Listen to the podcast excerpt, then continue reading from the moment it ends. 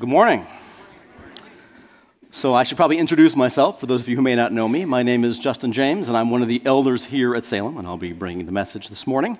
Uh, but first, let me uh, say a word of prayer. Gracious Heavenly Father, as we look into your word, I pray that your Holy Spirit would come into our midst and soften our hearts to receive the truth from your word that you have to teach us today.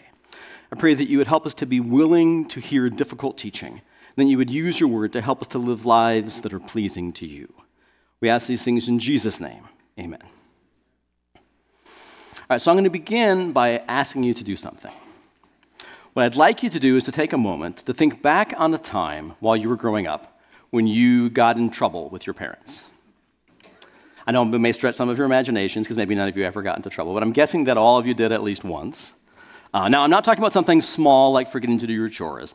I mean like big time trouble, like perhaps the worst trouble you were ever in. Have you got it?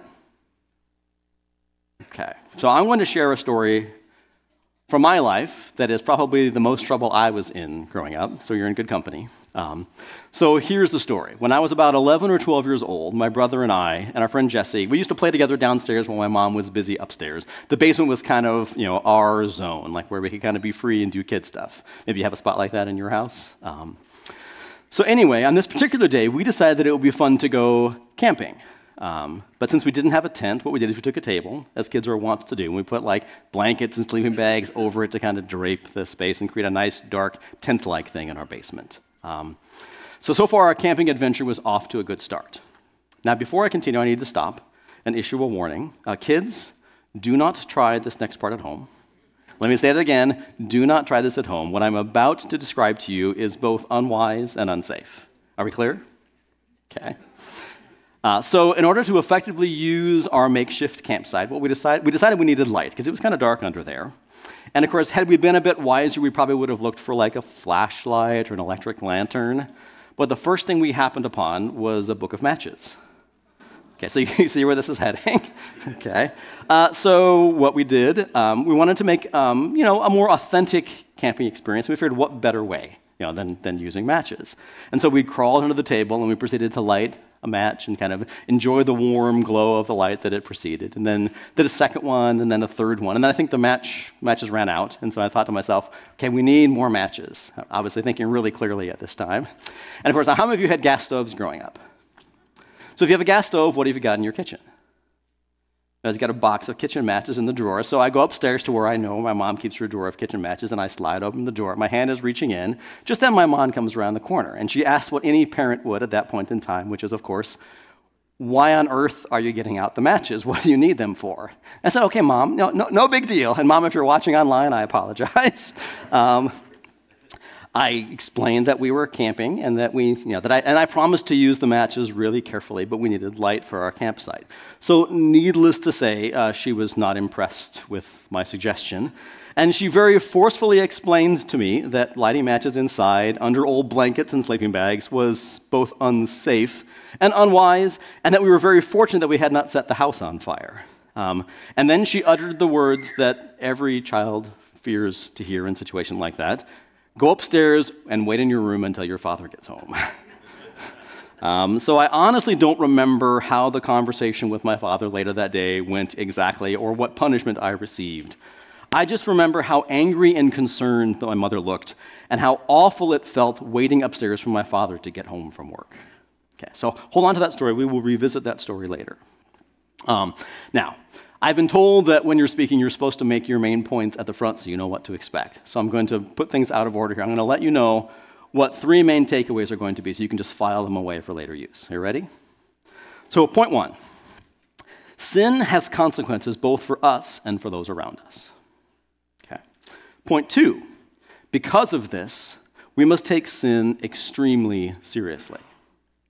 And then three, we are called to be salt and to live at peace with those that are around us, with one another.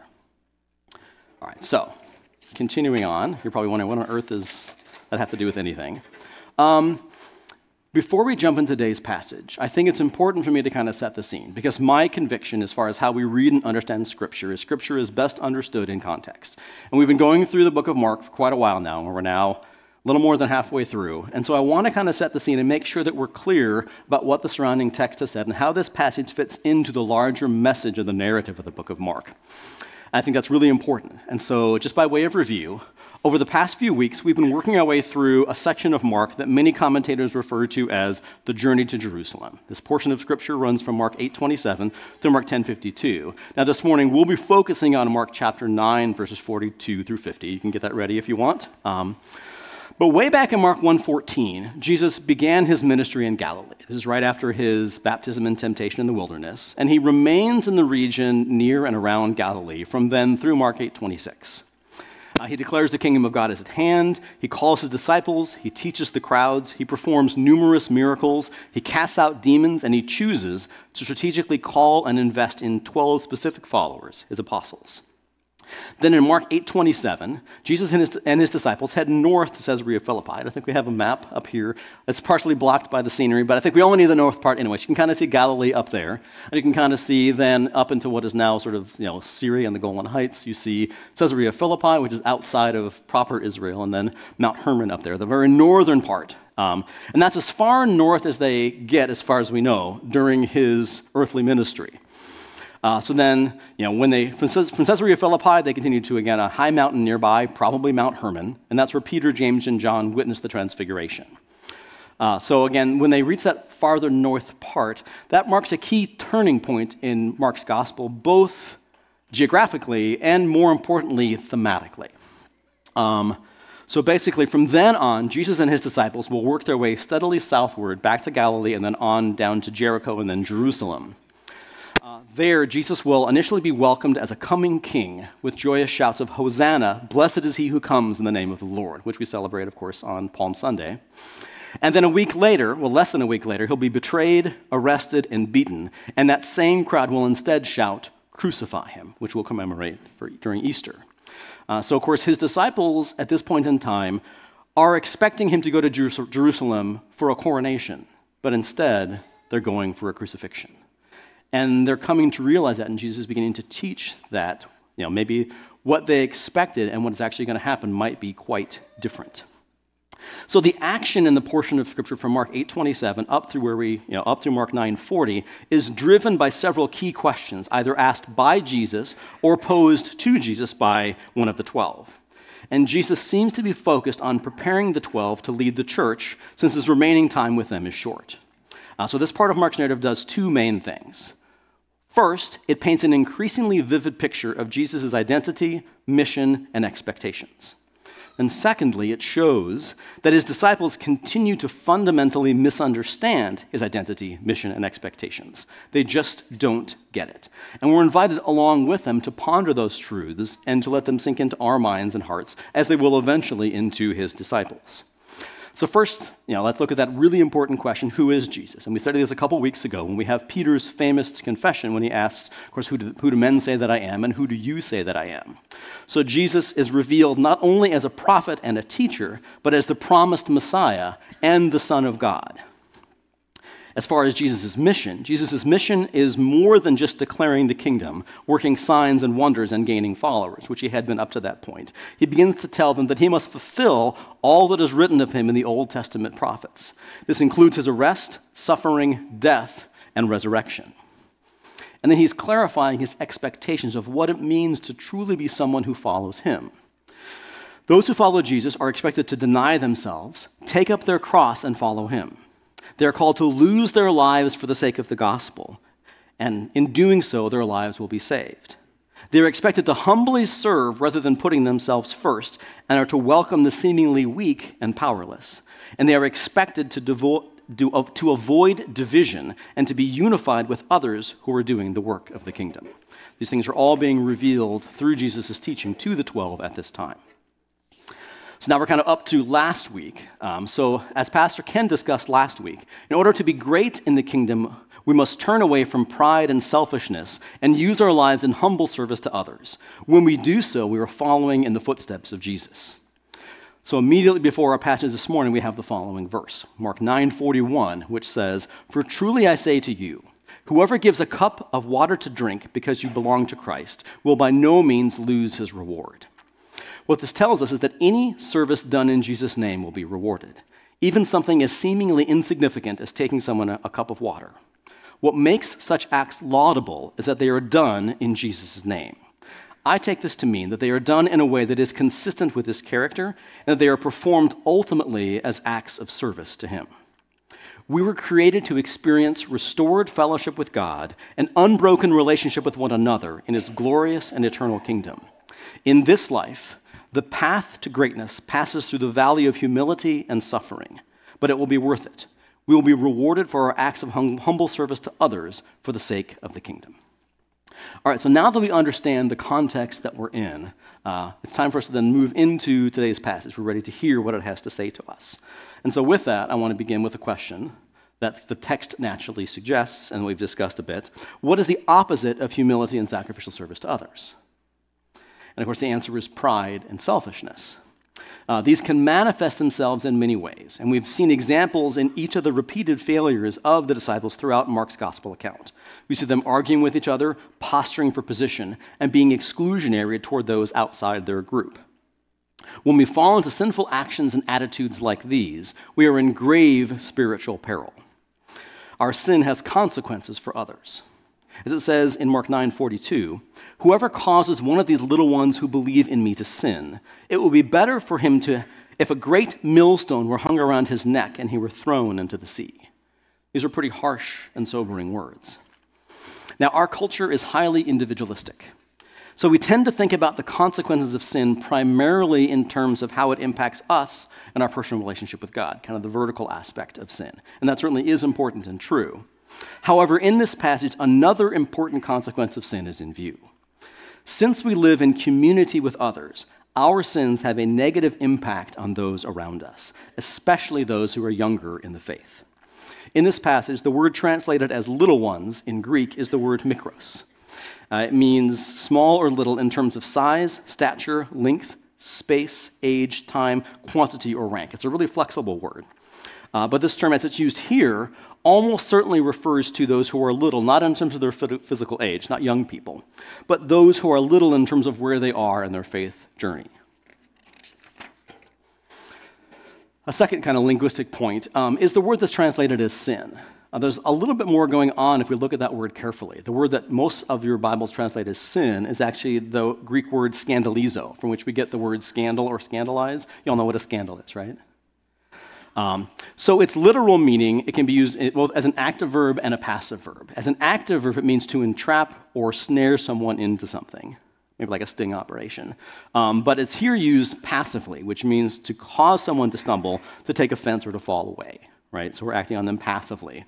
Those who are spiritually young look up to and emulate their spiritual leaders. They are vulnerable to being injured by those in positions of authority who set a bad example through sinful behavior. And again, remember, Jesus is focusing on teaching the 12 here, who are in a position of leadership and authority. So I want to return to my previous story.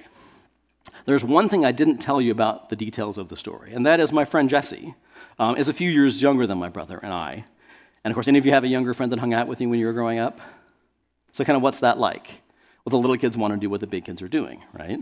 That's just kind of how things go. So, because we were older and because it was our house, whenever we played together, Jesse pretty much went along with whatever my brother and I did. I also think that he kind of looked up to us. I hope so. Um, I'm not sure we were worthy of being looked up to, but he did. And so, although thankfully nothing tragic happened in my story, I didn't burn the house down, didn't injure anyone, but my actions and decisions led Jesse to be in a dangerous situation. By following my example, he could have come to serious harm. My actions could have had terrible consequences, not just for me, but for someone who looked up to me as an example. So that raises an important question. If I think about my life today, the actions, behavior, and character that I exhibit, what sort of example am I setting for those who look up to me? You might ask yourself the same question. Whether we realize it or not, those around us are watching. Our actions and attitudes greatly influence others, especially those of us who happen to be in positions of authority. This applies doubly to me as someone who serves as an elder here at Salem, and in case you don't know, my day job is as a mathematics professor at Minnesota State University Moorhead. As my students observe my life, I hope that they are seeing positive things that are worthy of being emulated. But I suspect they also see my pride anger, impatience, perfectionism, workaholic tendencies, and other unhelpful qualities that I exhibit. So, what sort of influence am I having on them? And in what ways might I be causing them to stumble because they see and take on my behavior and attitudes? So, according to this passage, anything that we do that hinders others' belief in Jesus is worthy of severe punishment. Those who witness or who are victimized by our sinful behavior could follow our bad example and stumble into sin themselves, or even leave or fall away from the community of faith. How serious do we take this? Probably not as seriously as Jesus does in this passage. Uh, if kind of like, so I have a picture of a millstone here. Um, I, don't think, I, don't, I, don't, I don't know that the millstone he refers to is exactly like this, but probably pretty close. Uh, so in case you don't know, I, we don't really use, when, when we still have mills, but they're more like machinery these days. They're now like actual physical rocks that we roll around. So I kind of wanted to show you what one looked like. But the large millstone referred to here is a huge stone that was used to grind grain, various types of grain or produce that needed to be chopped up um, probably large enough that it actually had to be turned by a donkey or some other beast of burden. So, according to Josephus, drowning people by hanging a millstone around their necks was a form of execution at least occasionally practiced by the Romans. So, Jesus would have been referred to something that perhaps they actually witnessed. I mean, they lived around Galilee near a lake. Uh, there was water and probably millstones available. And it was considered to be a particularly shameful way to be executed because the victim generally would not have a proper burial because the whole point is they sink to the bottom and they don't come back up. Kind of like the mobsters that give you cement shoes, right? All right. Um, so, according to this passage, causing others to stumble or fall away is so terrible that it would be better to face execution by drowning than to be guilty of such an offense. This shows us how seriously Jesus takes this type of behavior and result. So, do we take our sin this seriously?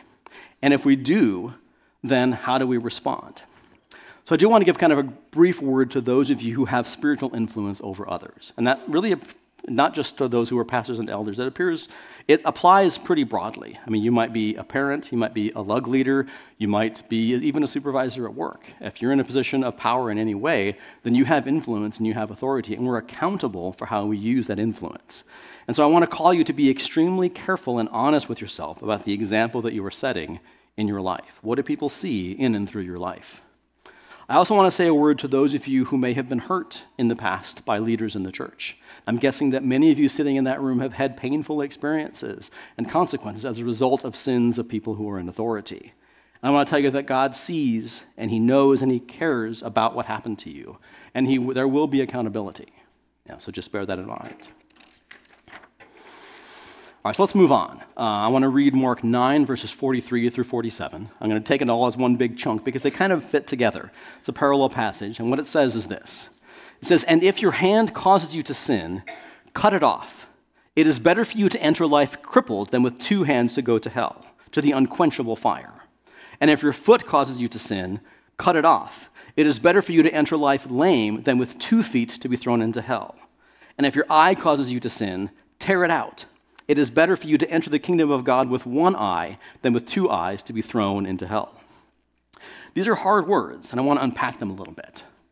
And let me start by saying that Jesus is not actually suggesting that we avoid sin by removing parts of your body. We're not going to have machetes in the back for you to use after the service. All right, so what is he saying? He is using vivid and violent imagery to describe the seriousness and importance of our battle against sin. In reality, sin originates in our hearts, not in our body parts.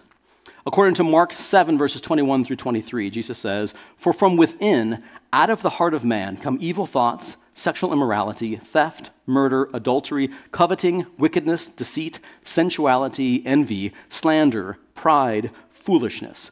All these evil things come from within, and they defile a person. To deal with sin effectively, we need to change our hearts, not wound our bodies. However, I don't believe that the specific body parts that Jesus mentions here are random. Take note of the role of each body part that each body part that he mentioned plays. So, what our hands have to do with? They're sort of what we do or how we perform actions in life. How about our feet? That's where we go. And then with our eyes, that has to do with how we perceive and evaluate the world around us. Uh, and Luke 11, 34 through 35 says this When your eye is healthy, your whole body is full of light. But when it is bad, your body is full of darkness. Therefore, be careful lest the light in you be darkness. If we are living according to kingdom principles, everything we do, everywhere we go and everything we think and perceive about the world around us will be consistent with the kingdom values of love, humility, servanthood, and sacrifice. Now, in reality, this is often not the case. We all have things that we need to repent of. We all have habits and attitudes that lead us astray. Because of the toxic effects of sin on both ourselves and those who we are in community with, we are called to ruthless self examination. So, how seriously do you take sin? What habits and behaviors do you need to repent from? In Colossians 3, verses 5 through 10, it says, Put to death, therefore, what is earthly to you sexual immorality, impurity, passion, evil desire, and covetousness, which is idolatry. On account of these, the wrath of God is coming. In these you too once walked when you were living in them, but now you must put them all away anger, wrath, malice, slander, and obscene talk from your mouth. Do not lie to one another, seeing that you have put off the old self with its practices, and have put on the new self, which is being renewed in knowledge after the image of its creator. And in Romans 6, verses 12 through 14, it says a similar thing. It says, Let not sin, therefore, reign in your mortal body, to make you obey its passions. Do not present your members to sin as instruments of unrighteousness, but present yourselves to God as those who have been brought from death to life, and your members to God as instruments of righteousness. For sin will have no dominion over you, since you are not under law but under grace. And that last part is important because I think it's easy when we're thinking about sin to really get pulled into a performance mindset. I'll say more about that later. But the reality of grace is important to how we deal with and understand how we respond to the very real and discouraging sin we see in our lives when we engage in self examination. All right, so thinking back to our story from before, why do you think that my mom was so angry with me on what I had done? Was it because I disobeyed her? Was it because I broke some arbitrary rule? We didn't have a rule for that, by the way. Well, maybe we should have. Um, in holding me accountable for my actions, was her main goal to show that she was like more powerful than I was, or to make me feel guilty for what I had done, or to convince me that I was a terrible person? And I would say certainly not. Ultimately, her anger was rooted in the fact that she loves me and wants what's best for me.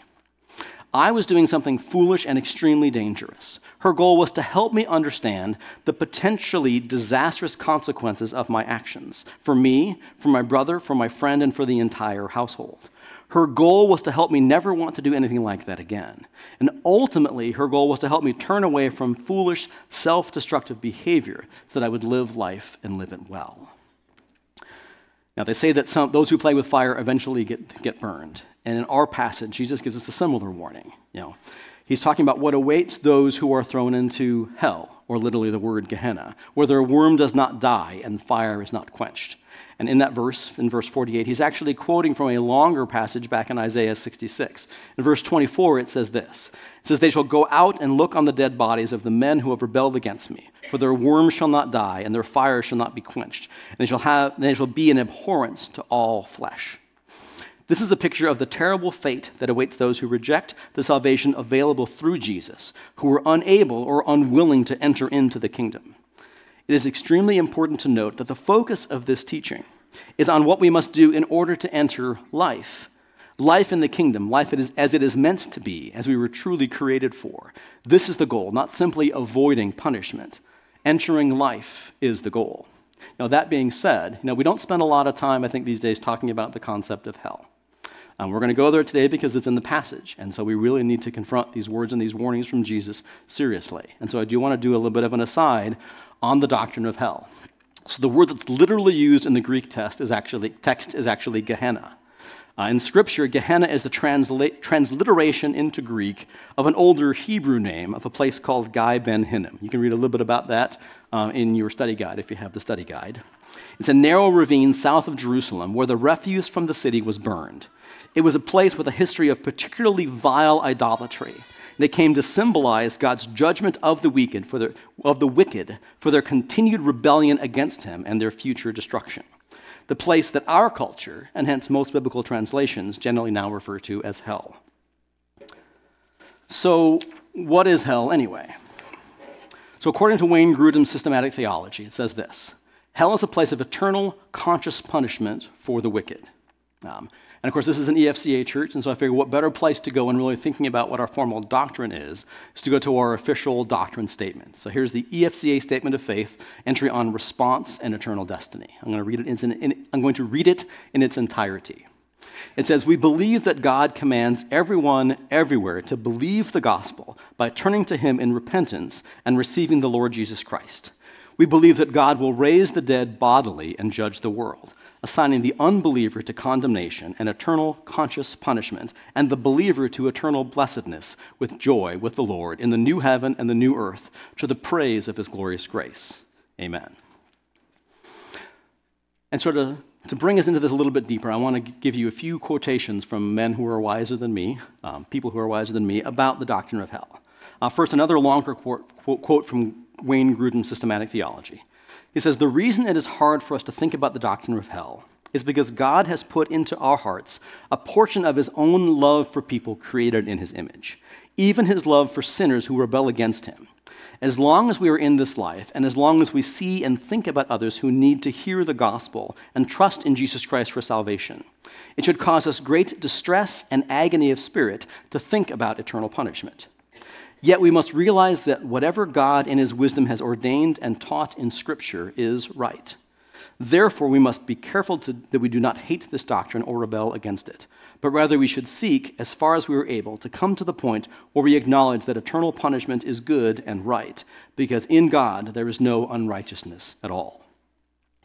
I'm also going to share a couple quotes from C.S. Lewis. Uh, first, he says, There is no doctrine which I would more willingly remove from Christianity than the doctrine of hell if it lay in my power. But it has the support of Scripture and especially our Lord's own words. It has always been held by the Christian church, and it has the support of reason. He also says there are only two kinds of people in the end those who say to God, Thy will be done, and those to whom God says in the end, Thy will be done. All that are in hell choose it. Without that self choice, there could be no hell. No soul that, is, that seriously and constantly desires joy will ever miss it. Those who seek, find. Those who knock, it is opened.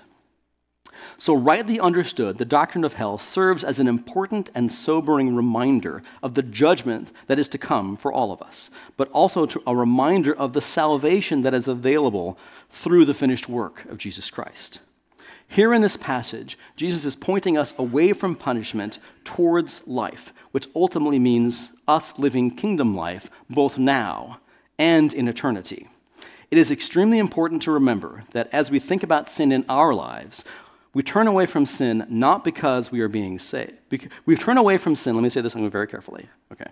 We turn away from sin because we are being saved, not because we are trying to earn our salvation. Salvation comes through grace by faith. But now that we have a new identity, our calling is to turn away from sin and allow God to sanctify us through our lives. All right, so we have one more verse in our passage today. Uh, actually, uh, well, one more section, two verses. And it says this For everyone will be salted with fire. Salt is good, but if salt has lost its saltiness, how will you make it salty again? Have salt in yourselves and be at peace with one another. So, with that, I do have one more story to tell you. Um, Many of you know that cooking is one of my hobbies. Um, I consider myself to be a pretty good cook. Uh, you can find out for yourself if you bid on one of the pies that I'm you know, giving for the uh, dinner theater auction, by the way. Just a little plug there. Um, now, I hope this story doesn't dissuade you from bidding, because I'm gonna. When I was in so, so when I was in seventh grade, um, I don't know if they still have these or not, but we used to take what these called these six-week exploratory courses, and one of them was in home economics. Um, and so the home economics class had like a sewing unit and it had a cooking unit. I'm going to talk about the cooking unit. So in our cooking unit, one of our projects was to make tortillas. Anyone made a homemade tortilla? Pretty fun, pretty good. So oh, we were, we were given a recipe and then all the ingredients that we needed. And then all I had to do was just follow the recipe, combine things together, and then we are supposed to roll the dough into small balls. Our teacher had a tortilla press, and we would sort of drop them in there, and flatten them, put it in the fry pan. Hot, fresh tortillas, nothing better than that, right? Um, I mean, and uh, in my opinion, you know, hot tortillas, you know, freshly made ones are about one of the greatest things to eat in the world, especially if you fill them with carne asada. But that's another story. Okay, um, you know. But during that class, um, when I made my dough, I was careful to follow each step in the directions very carefully and precisely. Except I did make one key mistake. And the recipe, uh, the recipe called for a half teaspoon of salt. Uh, I didn't read it carefully enough, apparently, and so I put in a half a cup of salt. True story, okay? Um, and as I was mixing my dough, I kind of looked at my dough, looked at my neighbor's dough, looked at my dough, looked at my neighbor's dough. My dough did not look quite right. But, I mean, this is an assignment, and our teacher was like a stickler. Like, whatever you made, you had to roll it up in balls, and she was going to fry it. And so it's like, well, I got what I got. So I brought it up there, and I will never forget the horrifying smell of those tortillas being scorched on that griddle. And I think she actually made me take a bite. I mean, you've had that teacher, right? All of you have. It's just, it was not good. Just suffice to say, it was not good. Um, you know, so apparently that salt had lost its salt. It didn't lose its saltiness, but it was no good for anything. It was good only to be trampled underfoot. All right, so those are not good tortillas. Uh, and I did not get a very good grade on that assignment. Um, so Matthew 5:13 says this, "You are the salt of the earth, but if salt has lost its taste, how shall its saltiness be restored? It is no longer good for anything except to be thrown out and trampled under people's feet." And in Matthew 7, 15 through 20, it says, Beware of false prophets who come to you in sheep's clothing, but inwardly are ravenous wolves. You will recognize them by their fruits. Are grapes gathered from thorn bushes or figs from thistles? So every healthy tree bears good fruit, but the diseased tree bears bad fruit. A healthy tree cannot bear bad fruit, nor can a diseased tree bear good fruit. Every tree that does not bear good fruit is cut down and thrown into the fire. Thus you will recognize them by their fruits. So the question for us is this How does your life taste? Is it like a well made tortilla, warm, soft, seasoned with just the right amount of salt? Or is it like my batch of tortillas, harsh, bitter, and not worth tasting? Our purpose in life is to bear fruit to be the salt of the earth, and to live at peace with one another. We were created and we have been redeemed in order to demonstrate shalom, true kingdom living to those around us. So, as we struggle against the sin in our lives, here are a couple of important things that I want you to keep in mind. First, following God because we were afraid of going to hell is much like how you drive your car after you notice a police officer is right behind you. Anyone been there? Okay. Uh, you, uh, you know, while he's there, your hands are at 10 and 2. You drive one or two miles under the speed limit. Each maneuver you perform is as perfect and careful as you can make it. But then, how do you drive when you notice that he's taken a right hand turn and is no longer behind you? It may take a minute or two, but what happens? Well, you just go back to how you normally drive. Um, so, lasting transformation comes from interchange, from having a new nature, not by having some cosmic hall monitor looking at you to judge what you're going to do. Secondly, the goal is not to try to will ourselves to stop sinning and bearing fruit. How many of you plan to plant a garden this year? So when you do that, do you like go out and like talk to your tomato plants like make tomatoes, make tomatoes? Um, you know, plants don't bear fruit by trying hard. So, why do they bear fruit? They bear fruit because it is their internal nature to do so. As we live life in fellowship with Jesus and in community with one another, throughout, through the work of the Holy Spirit, we will slowly be pruned, nurtured, and transformed into the fruit bearing witnesses that we were created to be. And we're just called to cooperate with that process. That's an outworking of the internal change that happens to us you know, through our salvation, through the work of the Holy Spirit. We grow and do works and turn away from sin because we're saved. We're not saved because of our works. All right, so here's a couple things to keep in mind, just some applications to take with you. How should we respond to what really is a very challenging and potentially discouraging passage? So there's two key things that I want to challenge you to do. First thing, take sin seriously. Understand that sin has dire consequences both for us and for others. Seek forgiveness from those around us who we've wronged and led astray and ask the Holy Spirit to reveal sinful actions and attitudes that need to be removed from your life. Secondly, be salty. Humbly serve and love those around you, showing what kingdom life looks like. And as you have opportunity, share with others about the hope that you have through Jesus and his kingdom. So let me pray for us. Gracious Heavenly Father, thank you for the gift of your word and for loving us, uh, loving us enough to warn us about the serious consequences of sin, both to us and to those around us. Help us to turn to you by faith, to repent of our sinful attitudes and actions, and allow you to transform us into the good tasting, fruit bearing peacemakers that draw others to your kingdom and serve as a blessing to those around us. We ask these things in Jesus' name. Amen.